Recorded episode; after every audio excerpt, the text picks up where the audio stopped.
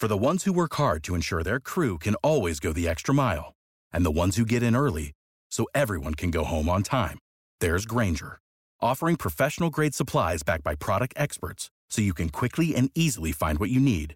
Plus, you can count on access to a committed team ready to go the extra mile for you. Call, clickgrainger.com, or just stop by. Grainger, for the ones who get it done.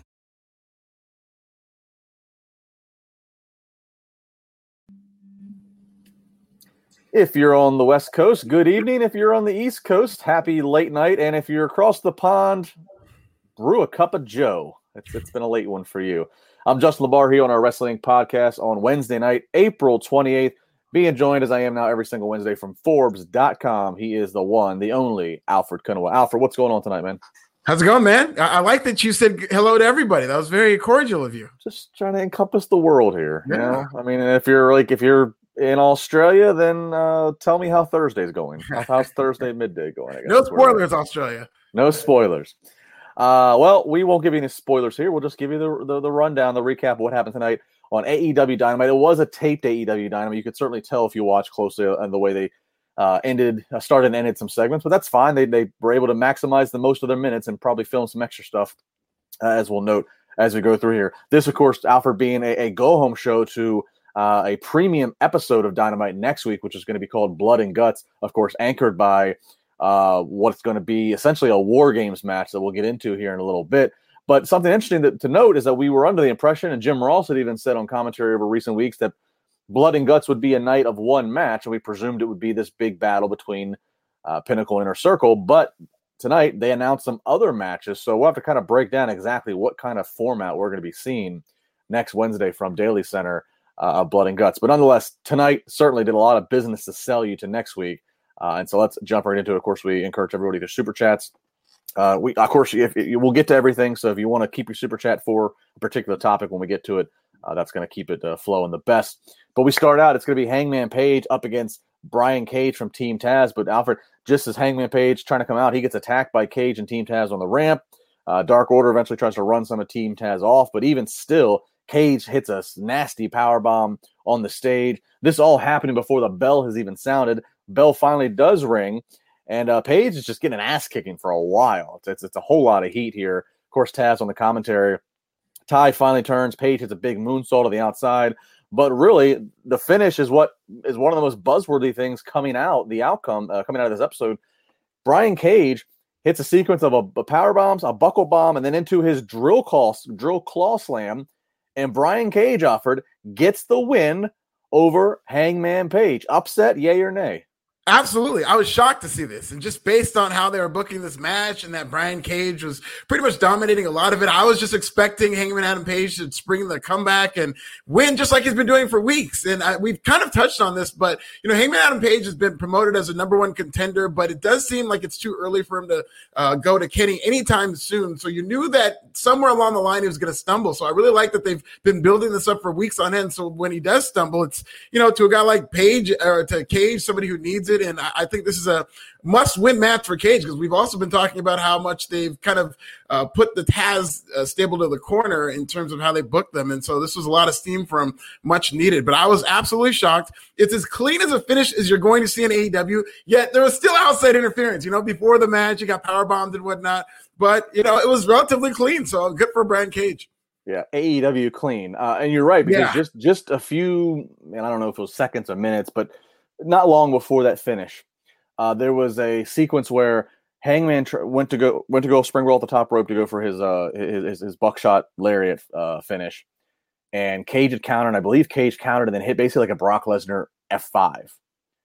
One, two, Page kicks out, and I remember, and I said to myself at that moment, I said, you know, here's a big freakish guy in Cage who's just been beaten up on Page and he just hit a Brock Lesnar. And, you know, granted, it's you know, it's not Cage's finish, but I just remember thinking to myself in that moment, if that couldn't even put Hangman Page away, they're just not going to allow this guy Brian Cage to, to, to go over. And then a moment later, I'm I'm I'm pleasantly surprised. And then even commentary noted after it, you uh, you have to wonder could have Hangman survived had he not been power bombed on that stage prior. So still trying to keep Hangman, who was you know ranked what number one or whatever yeah. he is. Uh, but yeah, I mean, certainly, uh, definitely needed. Had had Brian Cage lost this, I mean, it just would have been one more uh, like what are we doing here? Right. So, so good Yeah, to see no, here. Love to see this, and they worked very well together. I thought they had a lot of chemistry. Absolutely. Uh, up next, we are going to get uh, a, a, a promo with the Young Bucks, with the Good Brothers, with Omega, with Don Callis. They're in a limousine. They're dressed ridiculously. Uh, Omega's talking about how he's not scared. You know, look in my eyes. I'm not scared. We, you know, money follows us. Just talent and success. Blah blah blah.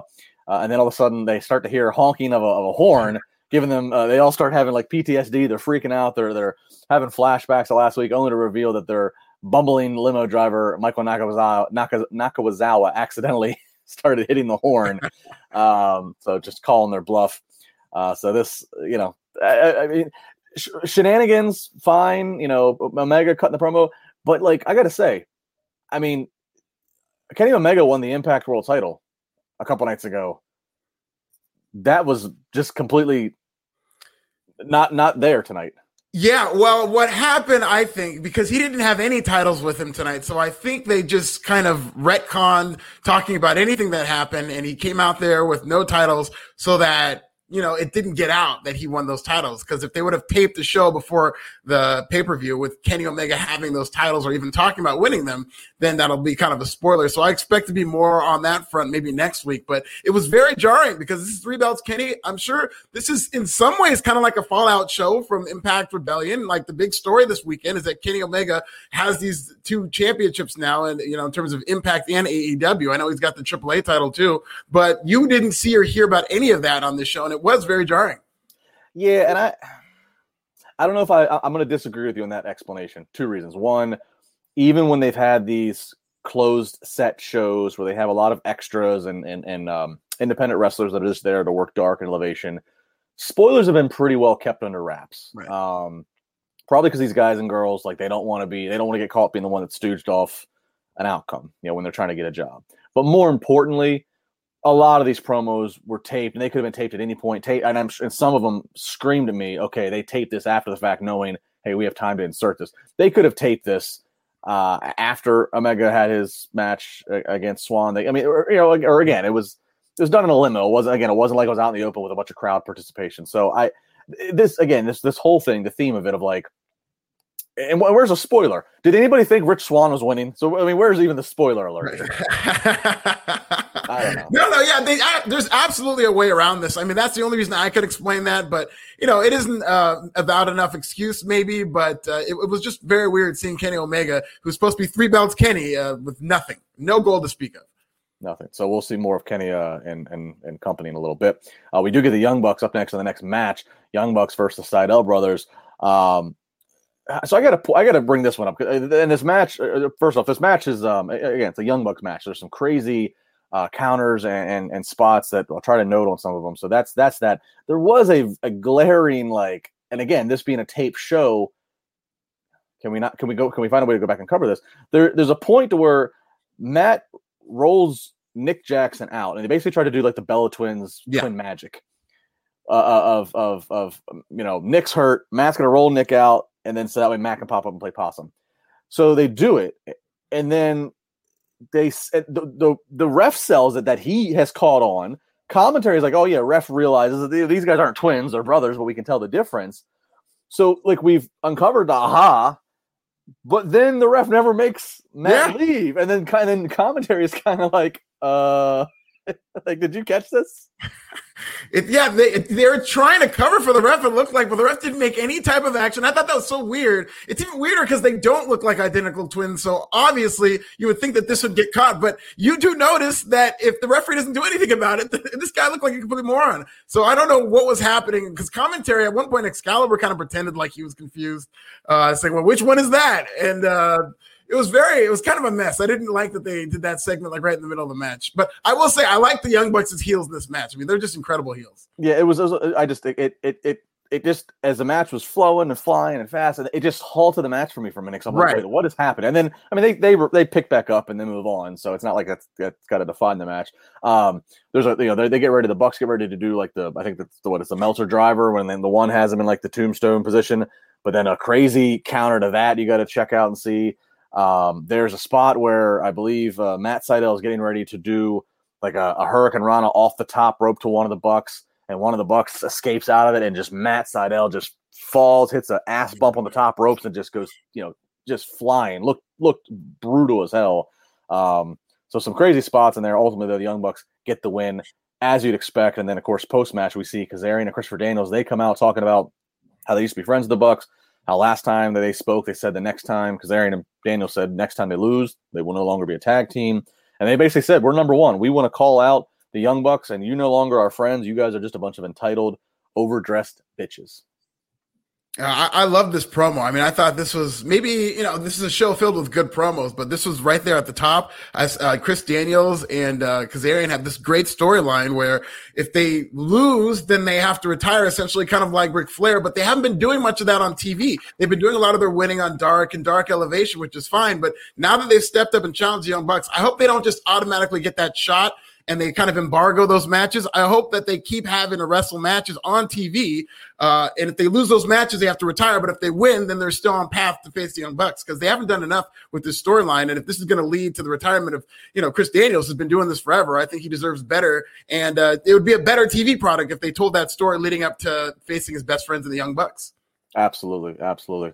Uh, we get to a pre-tape promo of Jade Cargill and she's talking about how look, all these managers they want to be in the Jade Cargill business. They want it, but the problem is, Alfred, managers, you're I mean you're you're Forbes.com right? You know the cut managers, they want that cut, they want that percentage yeah. off the top. And she said, No, no, uh-uh, that's not happening. Like that, I don't need that. I, I I'm the money. I'm the one who creates the money. And uh, her tagline, she signs off with, uh, "I'm Jade Cargill. I'm that bitch." Yeah, the, I really love these. It's like in the vein of those Macho Man, kind of how Macho Man and Elizabeth came together, where all the managers wanted Macho Man, and then out comes Liz, and she just kind of floats on the cloud to Macho Man. And this is not only putting over Jade Cargill, whoever she ends up agreeing with, it's not necessarily going to be a manager, maybe a partner. Whoever she ends up partnering with, it's going to really put them over because it's putting them above being just a manager. Like Jade Cargill, week after week, is making it clear she doesn't just want some manager; she wants somebody special. So I think whoever they end up selecting, it, it would be a very fun pairing. Yeah, I mean, the, this free agent thing, this hottest free agent, you know, commentaries putting it over. You're and you're right. It, it, eventually, if they find somebody that they are going to put with their, it, it makes them seem that much more important uh, that they were able to win out in the search uh, for for Jade Cargill and who she could let in. So Jade Cargill, I mean, she's trying to like, I mean, she's trying to lock her network up. She's trying to stay private, much like what our sponsor of tonight's show can do for you. Because we're welcoming a new sponsor of the show, IP Vanish. IP Vanish. That's IP Vanish is a virtual private network, so VPN for short. And VPN is a super important tool. If you use the internet, this message is for you. Super important tool that helps you safely browse the internet. That's right. There's all kinds of craziness out there these days, Alfred. I mean, you can't ever be uh, never be too careful. And with uh, a, a, VPN like IP Vanish, uh, a VPN on your computer, your tablet, your phone, uh, you know, even things like your Fire Stick when Fire Stick when you're streaming media, you know, that VPN, all your data is encrypted. It's very important. So what you're reading, what you're searching, uh, what you're watching, whatever it is you're doing, you know, you want to keep it to yourself, right? You don't want it out there in the world for the craziness. So it's important on the internet. No one else uh, should be into your business, and IP Vanish is going to help you remain anonymous and secure when you're doing your browsing. And so, for those of you who are tuning into the show, which we always appreciate, IP Vanish is offering an incredible 65% off. That's right, 65. 65% off. That's just $3.49 for the first month. Or if you just want to go all in for a year, $31.49. I mean, come on. We've seen how generous some of you guys are on the super chats. Just imagine putting just a few of those bucks towards that with this uh, deal. I mean, you you be in, you know, set up for for uh, for a whole year here. IPVanish.com slash INC. INC is your promo code. And everything you get with the IP Vanish, you're going to get an anonymous IP addresses. This means your personal IP address can't not be tracked, cannot be tracked by anyone on the web. You circumvent any online censorship.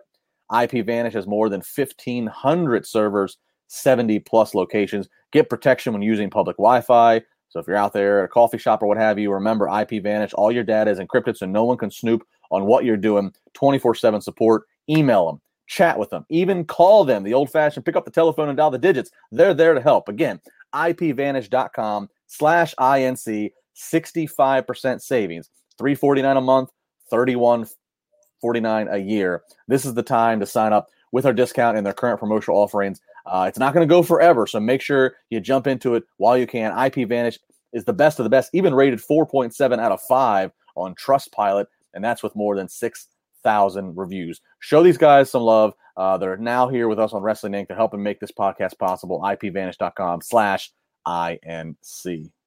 Dude, that's a great deal. I mean, for those of you, and there's a lot of people who do use IP blockers. I'm one of them. I mean, that is one of the best deals I've ever seen. I'm very interested in taking advantage of that. Like, well, and and you know, there's a, yeah, and you know, there's that line in there about circumvent censorship. I mean, I, am just yeah. saying, like, if, if you live in a certain part of the world and maybe something's not available here, you know, networks, whatever. I mean, I VPNs can do some magic for you to free the whole world for you. Free the whole world. So just just put it out there.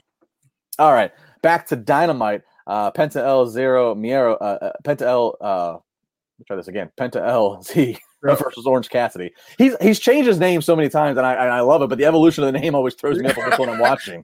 I miss Pentagon. It was just a Pentagon, Pentagon Junior, and then they, yeah, they're always screwing with it. He's up against Orange Cassidy. Uh, Orange Cassidy's out there, and this I actually appreciated the, the the comedy that we got out of this. You know, you don't always get to see comedy with Penta in this situation, but you have Orange Cassidy's out there and he's keeps wanting to do his hands in the pockets and Penta's not allowing it. We're going back and forth. Uh, you know, Orange Cassidy gives him the little shin uh, shin kicks. Uh, so fun opening sequence here. Uh, obviously, Penta's then going to eventually take control as you'd expect. But uh, there's a couple cool points. One here is uh, Orange Cassidy. He gets Penta to the outside. Cassidy goes to do a suicide dive through the ropes, and Penta eh, counters that into like a gorilla military press. And then at one yeah. point, with one hand, Alfred is holding Cassidy up. I mean, just an incredible display of strength. Um, just really, really cool spot to watch here. Uh, we do see Orange Cassidy. He reverses the package pile driver. We get a big false finish there. Uh, Alex interrupts, getting ready to talk more about uh, Trent's mom.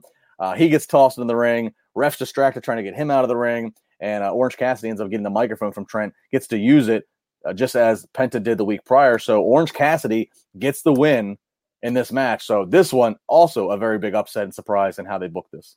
Yeah, yeah, and that spot you were talking about where he caught him in midair with that gorilla press. Uh, I guess Excalibur said, "Have you ever seen anything like that in your life?" And I don't think I have. Have you? No, no. I, I thought that was incredible. That was really. I, they should have really saved that for like a pay per view spot. But you, you, never know. You can never plan that kind of stuff, especially in AEW where there are fewer. So uh, I just love that spot. I love this match from beginning to end. I thought Penta is so funny in terms of comedy without making himself look like a clown. He was like being very angry and worked up but it was very comedic in that um, Orange Cassidy. One of the stories of this match was Orange Cassidy trying to put his hand in his pocket, so like he'd be in a submission, he tried to put it in there. Try to put and it. I yeah. these two worked incredibly together. I, I want to see another match between them, but I'm by the time this match ended, I had a big old smile on my face, and you know it was a really good match. I liked it. So Penta, I believe, came out of the babyface tunnel. Yes, I believe it. And I mean, which is odd because you know, like they they cut to the they did show a quick pre-tape promo uh, that they they cut backstage, and then you know again they they they tr- Penta tried to use some shenanigans. So like I was interested, like he came out of the, the babyface tunnel, he was kind of embracing in some of the comedy. Uh, so I'm I'm curious to see like where on the side of the fence is this character at right now. Um, Right. I mean, Penta's definitely the way he acts. He's a heel. I mean, and this big feud was with Cody. That's another thing they just kind of dropped without doing a huge right. match. Is that the Penta Cody feud seems to have stopped? But you know, based on how Alex Abrahantes has been acting, uh, Penta certainly seems like a heel, and he has this obnoxious manager who's taking all these cheap shots, constantly interfering. But you know, maybe that's an oversight on AEW's end. Yeah, you're right. They, I mean, you know, one week, I mean, Penta's, yeah, I mean, they, they're, they're, yeah, they're, they're pulling out personal shots to Cody of like talking about you know Cody's unborn child, and yeah, uh, yeah now we're just totally pivoted away from that. I, that they they've opted for Cody and QT Marshall uh, instead. Uh, we'll get a Britt Baker promo, Dr. Britt Baker with Tony Schiavone and uh, Rebel backstage, and she's done it. She did what she said. She is number one yeah. in the rankings um, uh, now to, to, to challenge Shida, and she gave a little her, her besides her DMD. She gave a little uh, Shida later.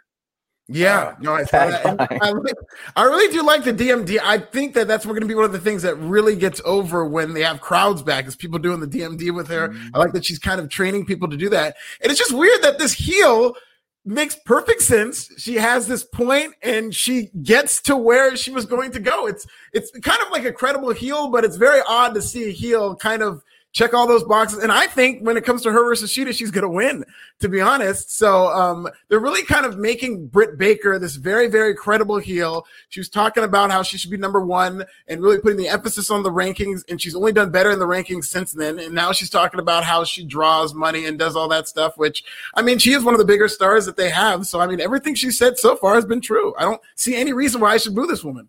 No, there was a ton of little things. You know, having having making Schiavone have his finger up. Yes. And uh, I don't know if you Rebels w- walking on that one crutch. The crutch has got like Christmas lights. It's it's blinged out. I mean, it's uh, just a lot of things here that are just on on fire. And yeah, I mean, we've talked about it. I've said it before, and I agree with you.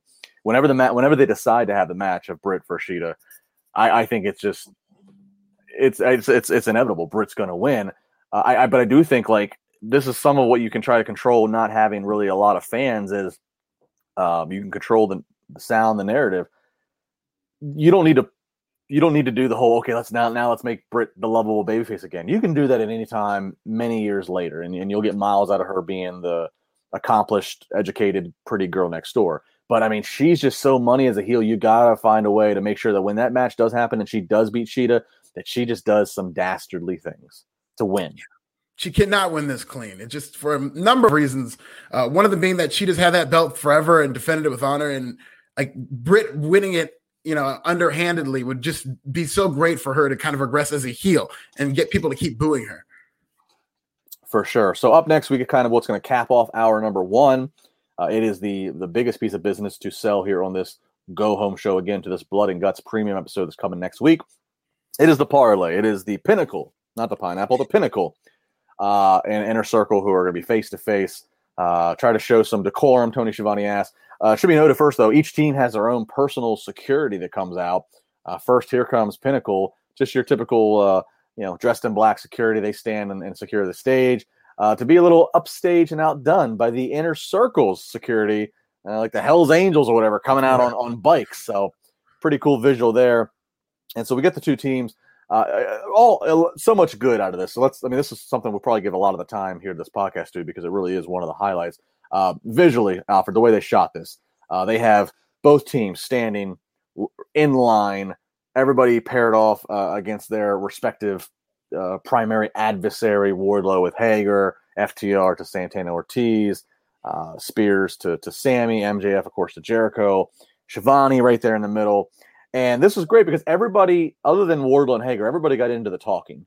Everybody sold their angle, their perspective to this. And you know, we'll just start there. I mean, that's not something that that goes against the traditional grain of how we see anymore these kind of uh, th- these these big sells happen. Normally, it's one or two people just do all the talking, but here everybody got their share.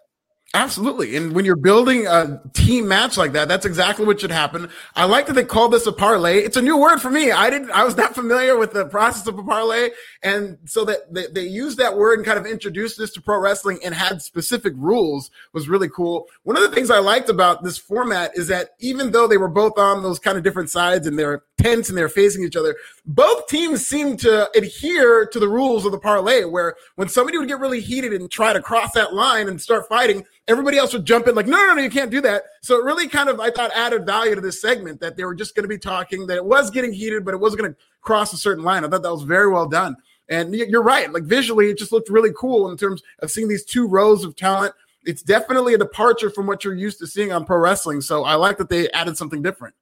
Yeah, it was like there was an unspoken rule that if one of you touch, if somebody touches them, like we automatically forfeit or something. Yeah, you know, it, it was nice, and uh, yeah, you know, again, uh, it's gotten uh, formulaic in WWE. Uh, this is a contract signing. This is the whatever, and and so that you know, nice to put just a different um, just a different name to what this was. And Tony Schiavone starts out, he does clarify, and you can kind of you know figure as much if you look at the graphic that they kept using as they would show two rings surrounded in a cage. So again, a very uh, a war games essentially where you're gonna have two rings, uh, an opening five minute period, and then after that, every I think what two minutes or something like that uh, yeah. w- one member from a team's going to uh, get to come in. So they, they initially start with okay, some team's going to have a, a one man advantage throughout this, and uh, Shawn Spears takes the mic first, which I didn't see that coming.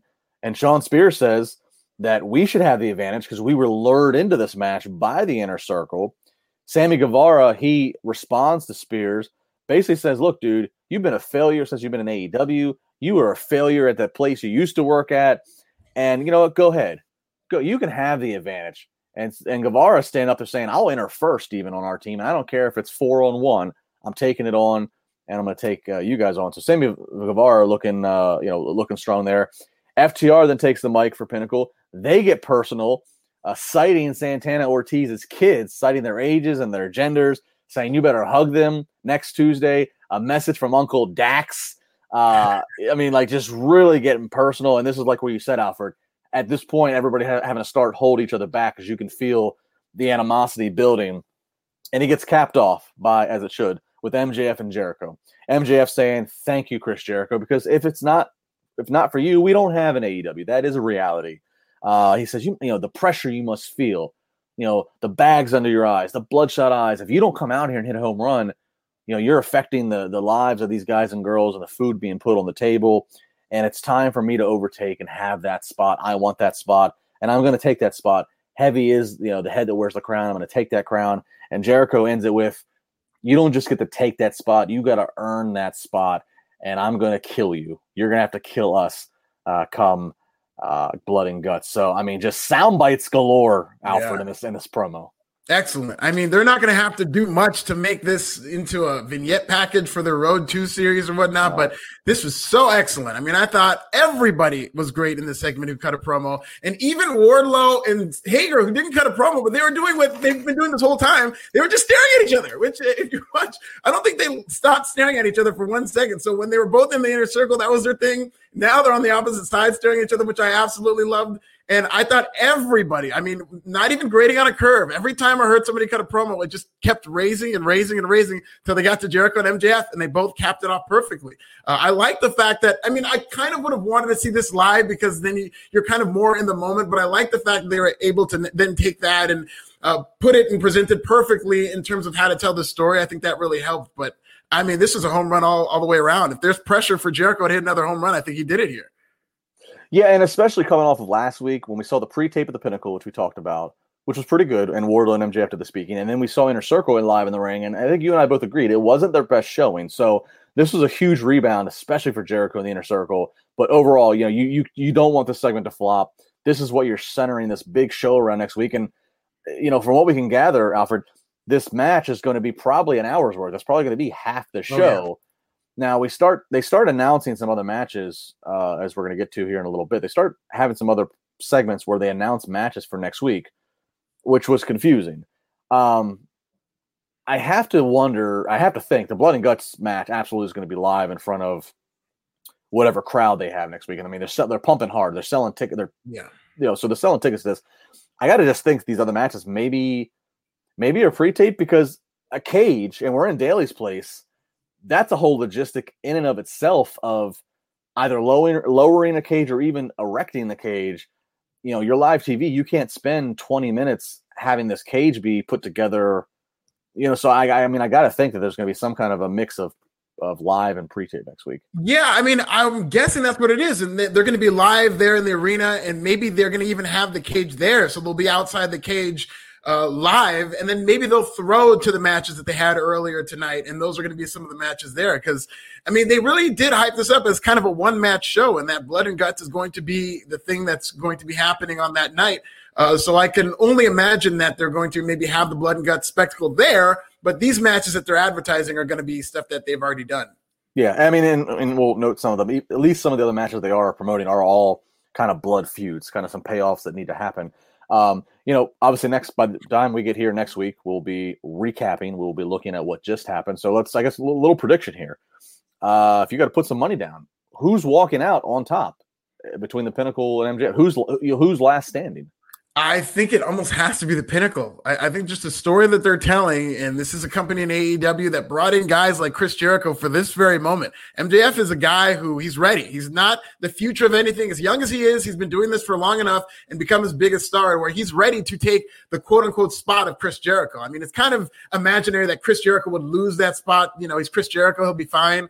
But in terms of the story they're telling of MJF being a mark for your spot, and I'm going to beat you, and I'm going to have to beat you in order to get there uh, this new group, and which you know it sounds like they have long term plans for the Pinnacle. I just think MJF has to be the last person with his hands raised.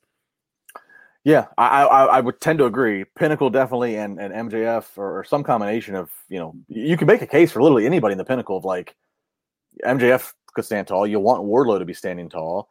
Yeah. Um, you, are trying. You, you're even kind of noting in the promo here tonight that Shawn Spears needs to get going.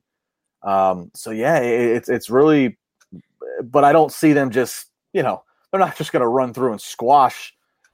So I, am and then and then it's like uh, you're, you're building to this, and again this this feud between centered around Jericho and MJF that's been going on for so long, and it's had good twists and turns up to this point. You got to believe they booked okay.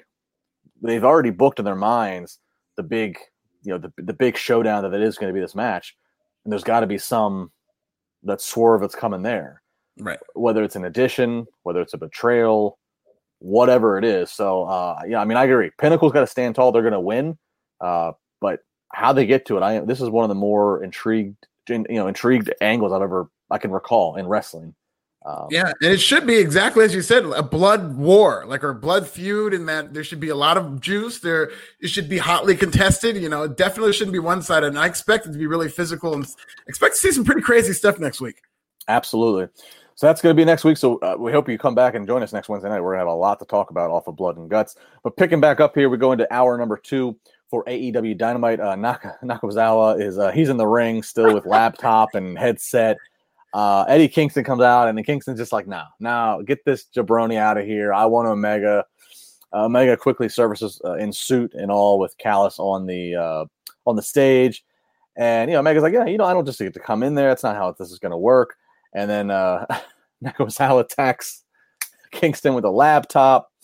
Uh, you know, so we get that, but then Kingston quickly overcomes that. Now he's got now now he's now he's getting ready to break Michael's ankle with the chair. Um, uh, Moxley shows up. Moxley hits the ring. He's helping this. He's got a uh, he's got a rear naked choke. He's attacking Kenny Omega. Got a rear naked choke on Kenny Omega. At this point now, they're they're threatening to break Omega's ankle. Don Callis is pleading with them. Kingston and and, and uh, Moxley just want a match. They want a tag match. And finally, Callis gives in and says that'll happen. And this is the first hint that we actually get of more happening next week on Blood and Guts because they say this tag match is going to happen next week. So uh, you know, again, a, a, a, blood and guts kind of feud that we're going to get some level of a payoff here. What do you think of this segment here and how Kenny Omega, Kingston, and, and Moxley all look?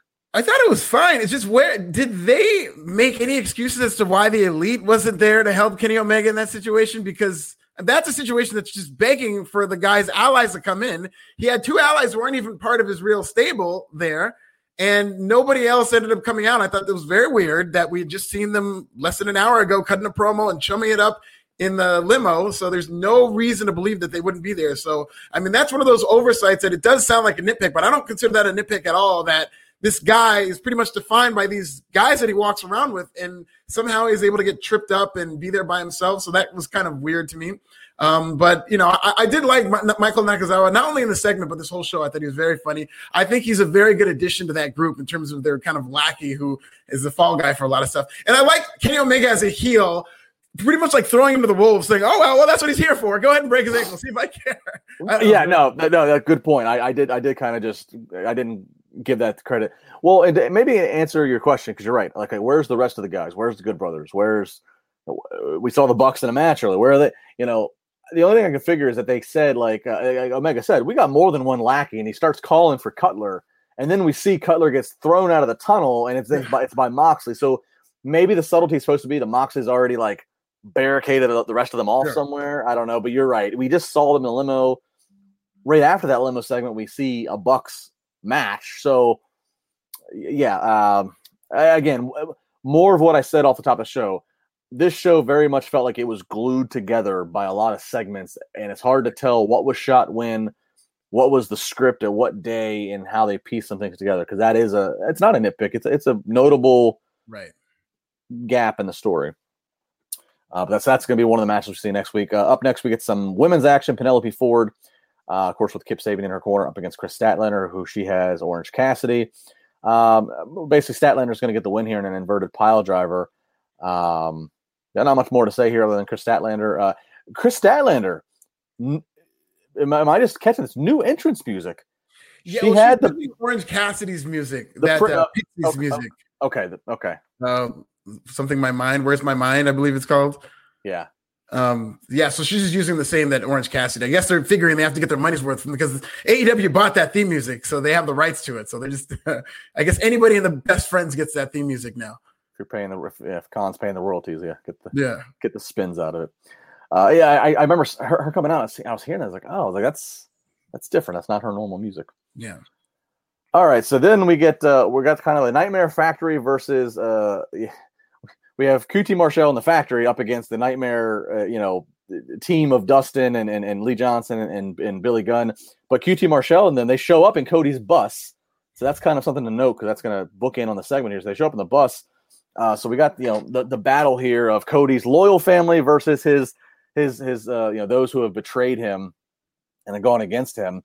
Uh, and it's noted on commentary by Tony Schiavone here. Uh, Nick Comoroto, one of the guys uh, part of QT Marshall's uh, factory. You know, obviously, again, just big guys got the look. And Schiavone notes this guy's got a cross of a Bruiser Brody, Billy Jack Haynes look. I thought that was a very, you know, a, a cool yeah. comment to put him over. So he's looking strong, beating up on Billy Gunn. Lee Johnson, he's shining on the babyface side of things with with his offense and his maneuvers. Uh, Anthony Ogogo, again, he's getting over. He's not part of the match. He's there on outside interference. He gets his uh, his solid gut punch um, and that's ultimately what's going to lead to QT Marshall getting the pin. So QT Marshall and company, they get the win. Here comes Austin and Colton Gunn, Billy's sons. They start attacking QT after the match. This causes uh, QT to run off. He starts to run and try to leave on the bus, but Cody comes out of the bus, beats him up. Uh, now all of a sudden they're battling outside the bus. We got you know other wrestlers and fans cheering it on like it's a it's a backlot brawl and Cody and, and QT find themselves on top of the bus, figure four leg lock. It's all kinds of craziness. And we find out we're going to get Cody versus QT next week at Blood and Guts. So again, another match that's got this kind of personal feel to a personal feud that we're going to get some kind of payoff here. Uh, are you are you are you bought into QT Marshall? Is he is he a viable threat that's under Cody's skin? Uh, he's not a viable threat. I mean, it hasn't been long enough, but I am into this heel turn in the stable. I mean, I think Nick Comoroto is such an impressive looking guy. Uh, I just felt like this whole thing was like three weeks of television booked in one segment. I think them, quote unquote, stealing that bus, having this match against the Nightmare family, and then ultimately having a match against Cody should have been three things that happened in three different weeks. And I would have actually liked to see a match where it's Cody versus QT Marshall on that bus. I mean, they had, uh, uh, uh, Aubrey jump up on the bus. So they kind of yeah. made it seem like there was going to be a match there. And it just kind of put in your mind, like, yeah, this should probably be where they go with this. Like, ultimately, not now. I just, I thought it was way too much to be giving it away for us to be excited then next week. I, I think it was just too much overload for this segment, honestly. So I have a theory. Hear me out. Jim Ross has said it a few weeks. I guess I said he said a few weeks ago. It sounded like he was under the impression or the instruction that Blood and Guts would be one match. So I have a theory that maybe a few weeks ago, the plan was we're going to let this pinnacle inner circle thing be the entire program. Maybe it wasn't going to be under a cage confined that way, or maybe it was going to start that way and they find their way out of the cage and they fight amongst Daily's place, they fight amongst the Jaguar Stadium. I have a theory if somewhere along that way the, the decision was made of like this just isn't going to be enough to, to hold the two hours we're putting too much pressure to have these guys hold two hours with commercials in between that are going to have to happen. And and so i almost wonder did they then call the audible somewhere in the last week or two we're going to make this an hour's worth. This is going to be one half of it but we then need to feed, we, we need to fill matches otherwise. Sure. and they shot this tonight the way we saw it with qt and cody. Like you said three weeks worth of stuff that just got compiled into into one one segment. Or again, where was the rest of the elite? And we decided that we're going to make this tag match for Omega. And right, like I, it, a lot of this feels like again, it was pieced together, and that there was an audible call that this blood and guts match of the two factions just can't sustain two hours, or it's it's not a good ratings move in terms of the segment to segment. Right. Now that's a good call. I can see that being exactly what happened because it does did definitely seem like that. Like they were all just kind of glued together in terms of them having to present this on a taped show. Uh, we saw Miro attack Kip Sabian backstage and uh, slams Kip's hand in the door. This is the Miro I was here for. This is what I came to see. Absolutely. He did everything right. It was brutal. I think Kip was great selling this, like, you know, and the slamming of the door and selling it like his arm was broken. I loved everything about this. Yeah, this is the Miro. You know, this is it. This is, I'll leave it at that. Uh, I don't know if we'll see him next week or when it's going to be next, but this is the, the Rusev crush we all wanted uh, when he, you know, leaves the, uh, you know, leaves New York and goes through the forbidden door and the creative freedom that is, that is supposedly AEW. Yeah, and you kind of had to have something like this because the story is he's been looking for Kip Sabian. Well, Kip Sabian showed up, so if he would have shown up on TV and then left, and then next week Rusev is like, "Oh, where's Kip Sabian?" It's like, "Was that you're just there, man? Like, where were you last week?" I was busy playing my video game. He was here. All right, all right. So main event time. Uh, once again, the TNT title main eventing Dynamite, and uh, Preston Vance, aka Ten from the Dark Order uh, really getting put over here. I mean, he's I think 13 and one is what they said in 2021, yeah. so got a strong record. Uh, really putting over that he was handpicked by Mr. Brodie Lee. Um, really playing to that emotional heartstring. So you know, a babyface 10 in Dark Order up against a babyface Darby Allin. That's kind of been Darby's gimmick here. You know, trying to be a fighting champion up against others who deserve it and are doing it the right way. Darby, of course, flanked by Sting. 10 flanked by much of the Dark Order. Um, you know, I mean, again, Ten's just getting put put over on commentary strong. Uh, he's looking strong for the uh, start of the match. Darby eventually then takes over some. Uh, he's working on Ten's left hand. That's going to come into play. Uh, at some point, though, Darby dives onto 10 and other Dark Order members on the outside. At this point, is refs distracted trying to get everybody cleared out of the way. Ethan Page appears. He slams Darby's head into the ring post. Uh, it looks like 10 might have this in hand he's taking advantage of a, of a beaten down Darby, gets the full Nelson locked on. And uh, I don't know if it was paying tribute to Roddy Piper since that was the biography this past week on AEW, but they do the the, the Piper Bret Hart WrestleMania 8 finish. Uh, full Nelson. Well, for Piper, a sleeper hold. For for 10, it's full Nelson, but Darby kicks up on the uh, turnbuckle, pulls back. 10's shoulders are what's on the mat. One, two, three. So a three count victory for Darby to retain. You know, it's it's only a matter of leverage and weight. Ten is you know he's not knocked out. He's right there. He's attentive. Uh, show of sportsmanship. But then here comes Page and Scorpio Sky again. They attack Sting and Darby, uh, just you know putting them in submission holds. Lance Archer ultimately coming out to help run them off. So uh, continuing it, two weeks in a row here, Alfred, of of Ethan Page and Scorpio Sky uh, in the main event segment as as the as the top villains that, that we end the show with. So plans certainly in the works here for for Ethan Page, who's one of the newest acquisitions to the company. Yeah, I mean, it's good to see them get involved like this, but uh, not in the capacity of them just having to keep interrupting. And it's almost like AEW couldn't leave well enough alone. I think that would have been the perfect ending to just kind of put over 10 after a losing effort, but in a match where they really did put him over on commentary. I mean, I'd have been just fine with them going off the air like that. But then by the time they went off the air, it just was kind of ridiculous in that they had to fit in all the stuff that just happened. And then Darby Allin's here selling. They're like, oh man, I hope Darby's okay. Well, coming up next is this. And it's like, well, if you guys would have just let the other moment breathe, that would have been much better. Um, I'm still not quite clear as to why Scorpio Sky and Ethan Page, um, what exactly it is they want. I mean, I know they did cut a promo about it. Uh, and I do like that they're doing something with these guys. I think they're both talented, and I look forward to seeing what they do. But I just thought it was a little excessive to just have more outside interference to end the show. I mean that's, and I mean that's the theme, and I guess again, it, it, you you have to understand. I guess you just have to accept what what's the flavor, what's the flavor of vodka you're indulging in here when you watch Dynamite. Like they they, it's clear they never want to be critiqued by people like us. Of maybe what we would critique at certain times in WWE segments of like wanting more or being repetitive.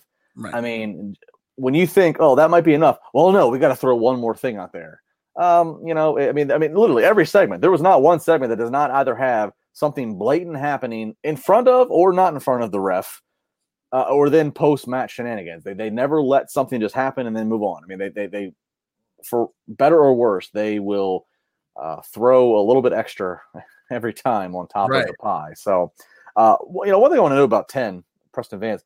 This guy, and it's funny. I I, I know I said something about this on Twitter, and then a couple minutes later, Darby in a defense mode starts to rip his mask but this guy, he's built well. You can see that. And if you've you know if you follow social media, you can see him without his mask. He's got TV star movie good looks, right? He, he's a good looking dude. He's built well. He's not the traditional guy you put under a mask. He's not Mick Foley with half of an ear you're putting under a mask or or whatever. you know, he's not a guy who was burned in flames. You're putting under a mask. I got to think eh, eh, this guy's getting over naturally just by, I mean, the Dark Order's gotten over naturally as baby faces, and, and, and, and Ten's getting over as, again, fulfilling the work of Mr. Brodie Lee essentially. They got to get this mask off of him eventually. This guy, if this guy's going to continue to rise as a, as a top babyface, this is not a guy whose face you want hidden. This is a guy who you want to market and put out there. Uh, so I, I just I, I, thought it was funny. I, I, tweeted that. Thought it was a matter of time you take the mask off of him, and then and, and not much later, Darby was ripping it off. I was like, yes, here we go. The referee smart enough. He's like, hey, man, LaBar just tweeted about the mask. It's got to go.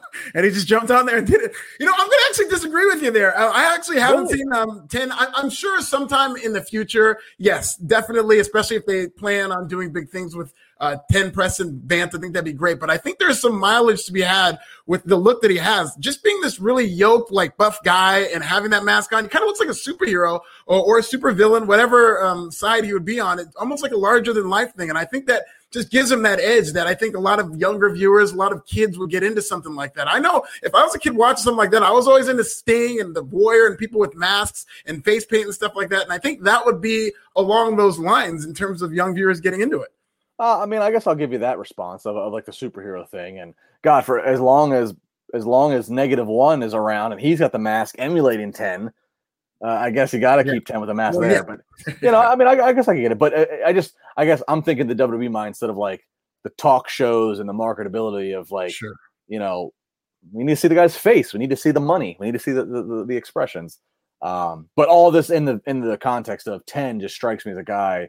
He's just he's getting over so naturally, uh, and so it just it yeah. seems like you know what was once a unassuming assassin that was given a number for a name. He's kind of broke out of that and is I mean, once upon a time, Evil Uno looked like he was the leading figure in the Dark Order, and I don't know if I even know if he was there tonight. Actually, yeah, he's really kind of taking a step back. And I mean, to your point, he that promo was excellent that he cut about uh, Brodie Lee. It was just very real. He's great in terms of talking. So it, it was kind of weird to, now that I think about it to see this guy in a mask and he's just being so open and and kind of connecting and warm and inviting, but he's got this mask on. And in a capacity like that, yeah, I don't know if he should have a mask. Yeah. So it, it was, we still wait to see. You know, we've seen Alex Silver. You know, we, we, we've seen uh, John Silver, Alex Reynolds. We've seen different guys, uh, you know, gravitate to the the Dark Order uh, popularity that that's come. So it'll be interesting to see like who ultimately shines the most uh, as they continue to push the Dark Order as baby faces. But that's how Dynamite ends. Again, uh, Ethan Page and Scorpio Sky going off as standing tall. So we'll see what comes up of it. Lance Archer is having this babyface morale turn uh, or morality turn, I should say. So uh, feels like we're we're building to something, but uh, yet to be yet to be seen what exactly it is. All right, let's go into a few uh, a few news items. We'll stick with AEW and Tony Khan. So if you follow the sports world and the TV world, uh, Alfred. Uh, NHL hockey. Uh, we knew a few weeks ago they were going to be signed. They signed a seven-year deal with ESPN, very big deal. Uh, now it looks like they are leaving NBC completely. So NHL is going to be doing a deal with ESPN. They're also going to be doing a deal with Turner. They're going to be on TNT and TBS starting next fall for the next seven years. And so that started begging the question of all uh, everybody of like, well, what's that do to pro wrestling? First, we were all wondering that maybe that's going to affect NXT and the USA Network if they remain to the with the NBC Universal platform. That's not happening. So now it turned to, well, wait a minute. NHL does like Wednesday Night Rivalry. They do these different things. What about Dynamite? Uh, but Tony Khan was on Busted Open Radio as he's uh, on every single week, as am I every Friday morning. Cheap plug. And Tony Khan said, "We got a deal. We are on. Dynamite is on Wednesday nights for the next, I think, two and a half years still in our deal. After that, if there's a move that makes sense, we'll think about it. But right now, it does not make sense. And again, we're on our deal. We are staying on Wednesday night. So a lot of talk of you know with NXT having just moved." What if AEW chases him over to Tuesday? but that doesn't seem like that's going to happen. Yeah, wouldn't that? It does not seem like that's going to happen. But this is something to keep an eye out on. I know we've got a lot of time between now and the fall, and I believe Tony Khan. There's no reason why I shouldn't. They do have a deal; it's in their contract. But that doesn't mean much of anything if if TNT ever decides that Wednesday nights would be the best place to put hockey. Because if you remember, when NXT moved off of Wednesday, presumably just to get out of the way of hockey in case it did come to USA Network, uh, what, what they said was they've re signed a deal They didn't say we're moving. They said we've re-signed with USA Network, which essentially meant we just kind of changed the terms of this contract. Now we're on Tuesdays. So that same thing can happen. It's not like an ironclad contract. Maybe Tony Khan decides to do a power play if, if it comes to that and says, no, we're not going off Tuesday. But I really don't see that happening in terms of trying to keep partners happy and trying to work together. Um, but listen, I, I, have no reason to believe that they're moving off of Wednesday, but it's not something that you can just look at like this is just an ironclad thing. There's no way it happens because I think as we get closer and closer to the fall, we're going to get a better idea of what that's going to look like. And let's not forget, there is another show that AEW continues to say that's going to come to TNT or TBS. It's not going to be a YouTube show like Dark and Elevation are. There's another sh- there's another show that's uh, so then we start going, well, what night is that? Because you know you have Raw on Mondays, SmackDown on Friday, MLW's coming into the space on Vice. You, you know, Ring of Honor, like I mean, there's the seven days in a week, and uh, right. it's a good it's a good problem to have that we have more and more wrestling companies on television in the U.S. So, um, yeah, I mean, uh, this is a fascinating time to watch as as you know, you have the you have the worldwide leader, whether you like them or not, but still WWE is still the leader, at least in North America, touting you know record revenues, record billion dollar TV deals, all the while coming on the backside as we think of a pandemic, more wrestling companies since the 80s on television distribution in, in, in America. This is just it's a wild convergence right now of things happening. It, it, really is. And I, I, was thinking about this actually when I was watching the UFC pay per view and then kind of reading about the scuttlebutt backstage at WWE of them saying that, you know, it's only a matter of time before they get crowds. Like, we might kind of back into another boom period for wrestling, just considering the money going around for wrestling, the thirst to get out to a live event. I mean, these crowds are going to be really hot. You know, it's going to be a couple of months where a lot of these reactions and crowds are going to be way hotter than they would be for a typical garden variety show. And I think that's going to really pique a lot of people's interest. So we might be on the precipice of, you know, maybe not the attitude era. I don't want to like overshoot my expectations, but at least a spike in terms of ratings, in terms of live event revenue and stuff like that. So we're going to be in for at the very least a mini boom period for wrestling once things open back up. Well, what's so crazy about the boom is that there is a boom going on. Again, uh, record TV, you know, the mainstream media has never given more credibility uh, via dollar bills than it than it is now. Again, that then WWE takes that lead, but AEW, let's give them some credit for a startup company having the distribution they have is pretty pretty pretty crazy mainstream media is giving more attention to them now ever and credibility via money.